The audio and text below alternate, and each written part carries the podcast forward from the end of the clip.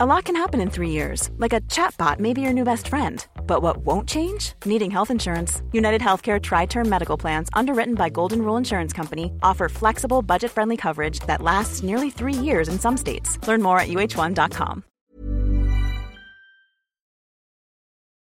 Parce que c'est plus confortable, quelque part. C'est, c'est plus confortable face à l'inconfort total dans lequel on se trouve aujourd'hui euh, dans ces luttes-là. On est complètement empreint d'une philosophie punitive, c'est-à-dire qu'on ne sait pas réagir au désaccord, au conflit ou à la violence autrement que par la violence. Et ça va être notre premier réflexe. Bonjour et bienvenue dans ce nouvel épisode de Minute Papillon, le podcast d'actualité de vingt minutes. Aujourd'hui, c'est de justice dont on va parler, mais pas de la justice qui est rendue dans les tribunaux. Souvenez-vous, il y a un an, en septembre deux mille vingt-deux, le parti de la France Insoumise a fait face à un déchirement interne. Un de ses membres, le député du Nord Adrien Quatennens, est accusé de violence conjugale. Une main courante a été déposée par son épouse et plus tard, une plainte sera également déposée. À la suite de ces révélations, il sera mis à l'écart du parti, mais ne démissionnera pas de son poste de député.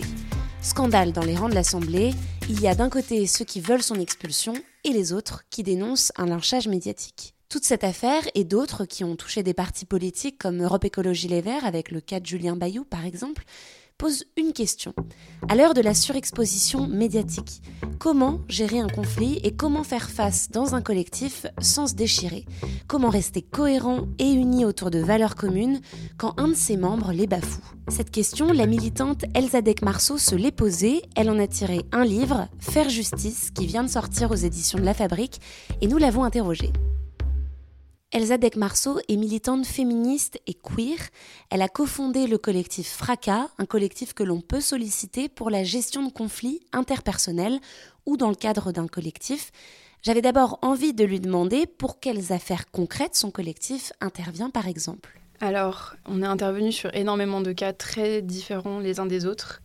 Je pense que ce qui caractérise notre activité, c'est qu'on va essayer de faire... Euh, de prendre en charge toutes les histoires qui nous sont rapportées par mail. C'est-à-dire que les gens nous écrivent par mail et nous contactent en nous faisant part de leurs histoires, de leurs expériences, et nous disent, euh, nous font part des difficultés dans lesquelles ils se, ils se trouvent.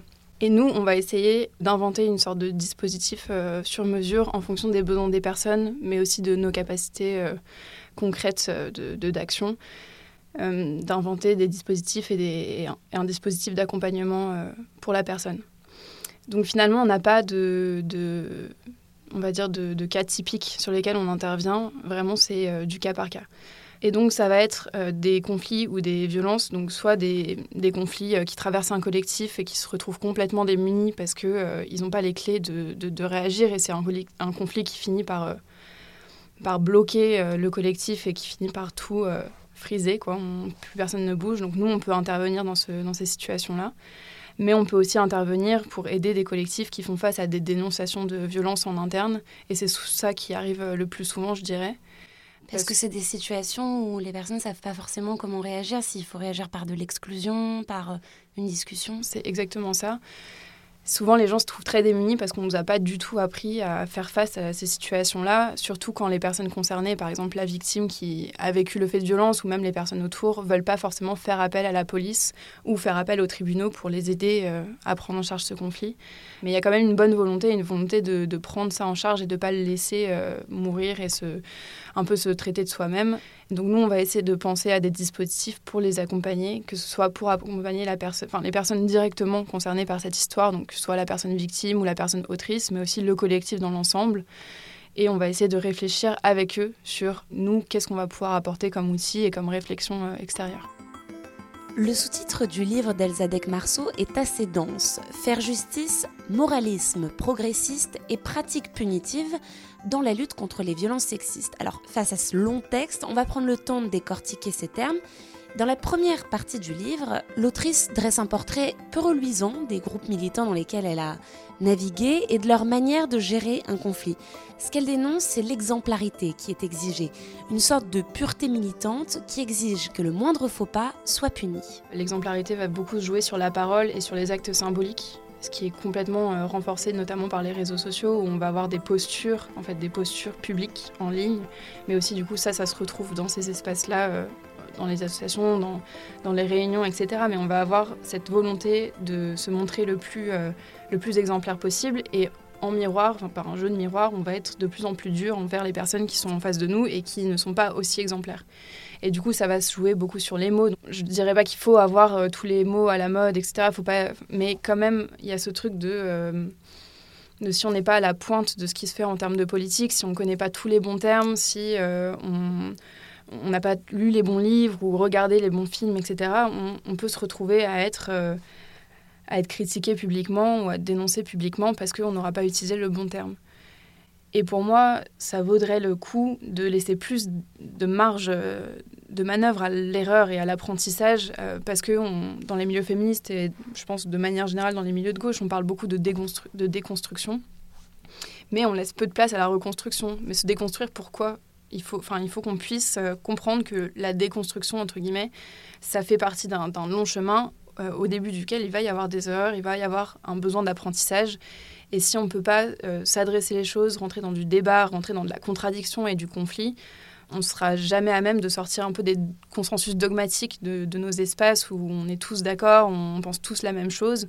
Il faut qu'on puisse rentrer un peu plus dans les détails et dans le, dans le désaccord. Mais alors pourquoi cette exigence est-elle autant requise dans des milieux militants où la base, ou plutôt l'objectif de ces espaces, ça reste l'apprentissage ? On peut l'expliquer par plusieurs facteurs. Ces dernières années, en tout cas moi, ce que j'ai ressenti et ce que je pense que beaucoup de gens autour de moi ont ressenti dans ces milieux-là, c'est une sorte de, d'impuissance collective et individuelle à faire face au monde qui nous entoure. Et face à ce, cette impression d'impuissance-là, on va avoir tendance à se replier sur nos communautés pour euh, reprendre de la puissance. Au lieu de, d'essayer de construire une lutte cohérente avec, euh, qui, qui est fédératrice pour aller vers l'extérieur et pour pouvoir se battre ensemble et lutter ensemble, on va avoir tendance à se replier sur nos espaces et essayer de déceler un peu, les, un peu toutes les petites erreurs, euh, euh, tous les, les problèmes qu'il y a entre nous, les conflits, et on va se recentrer là-dessus pour euh, installer notre puissance. C'est-à-dire qu'on va agir plutôt sur la personne qui est juste en face de nous, qui est dans nos luttes, plutôt que euh,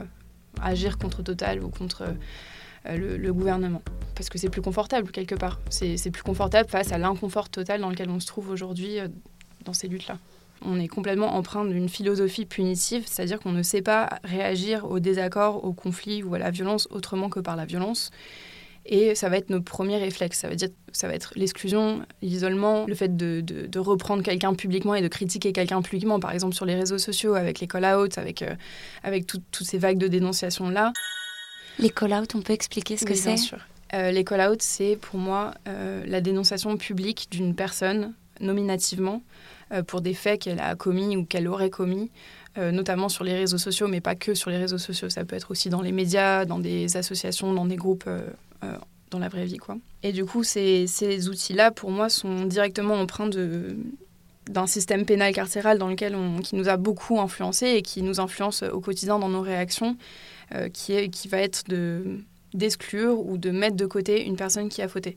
Alors contre ce qu'Elsa Deck-Marsault dénonce, contre cette exemplarité exigée et ces réactions d'exclusion, de punition, dès que quelqu'un faute au sein d'un collectif, elle oppose la justice transformatrice. Alors qu'est-ce que c'est que ce terme ? C'est un terme qui a été imaginé par Ruth Morris, une militante nord-américaine, dans les années quatre-vingt-dix. L'objectif, c'est de répondre à la violence et aux préjudices sans reproduire plus de violence et de préjudices. Elsa Deck-Marsault nous explique ce qu'il y a exactement derrière ce terme. C'est une justice qui, pour moi, porte un projet social, un projet politique, et qui vise à appréhender le conflit et les violences comme une opportunité de changer à la fois les individus, mais surtout la société. Donc ça ne va plus du tout être une justice qui se centre sur une personne qui a fauté, contrairement au système de justice, euh, on va dire, pénale et judiciaire, qui va chercher à... à appréhender un individu qui a fauté, à le punir et à faire en sorte qu'il puisse réinsérer la société ou pas.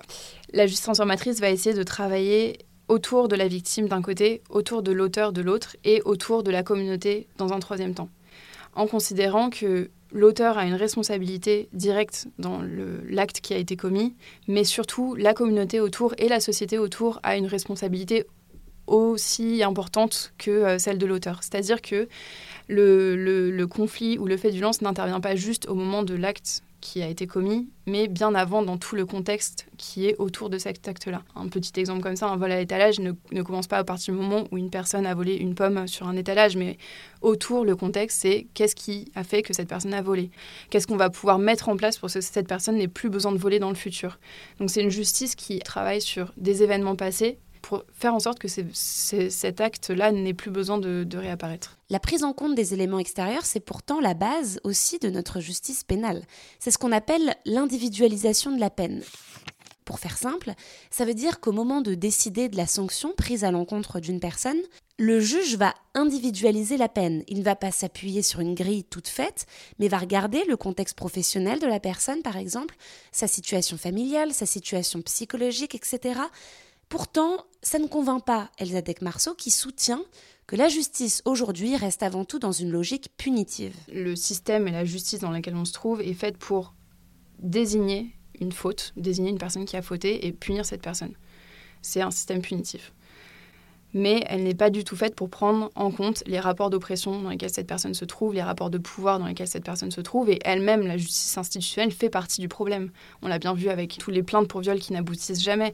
Tout ça, c'est un problème qui est systémique, et c'est pas parce que la, la justice euh, ne fait pas attention ou il faudrait qu'elle évolue. Moi, je pense qu'il faut se passer de la justice et du, de la justice pénale et judiciaire pour pouvoir faire les choses nous-mêmes.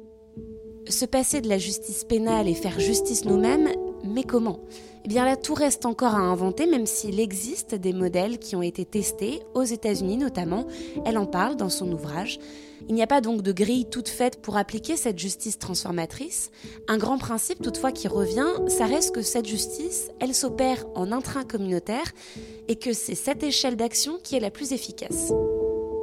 Quand on parle de faire justice en communauté, moi ça me fait penser à un film qui est sorti l'année dernière et qui a fait grand bruit. Ce film s'appelle « Je verrai toujours vos visages », il a été réalisé par Jeanne Herry et il parle de justice restaurative. C'est une autre forme de justice qui repose sur le principe de réunir les victimes et les auteurs de l'infraction dans un processus de collaboration et de coopération pour réparer à la fois la victime et à la fois l'auteur. Ce film avait fait grand bruit et dans les médias, on avait entendu beaucoup de discours sur les bienfaits de cette justice restaurative. Alors j'avais envie de demander à Elsa Deck-Marsault si elle avait l'impression que ce discours sur une autre forme de justice devient de plus en plus audible en France. Contrairement à la justice restaurative qui est donc dans le film dont vous parliez là, la justice restaurative, c'est une justice qui s'appuie sur les appareils d'État et les institutions judiciaires et pénales pour pouvoir exister. C'est, une ju- c'est, c'est des dispositifs qui touchent des subventions, qui sont portés normalement par les magistrats, même si le discours de la justice restaurative reste très difficile à porter en France. Mais bon, ce, ce film-là sûrement va changer des choses.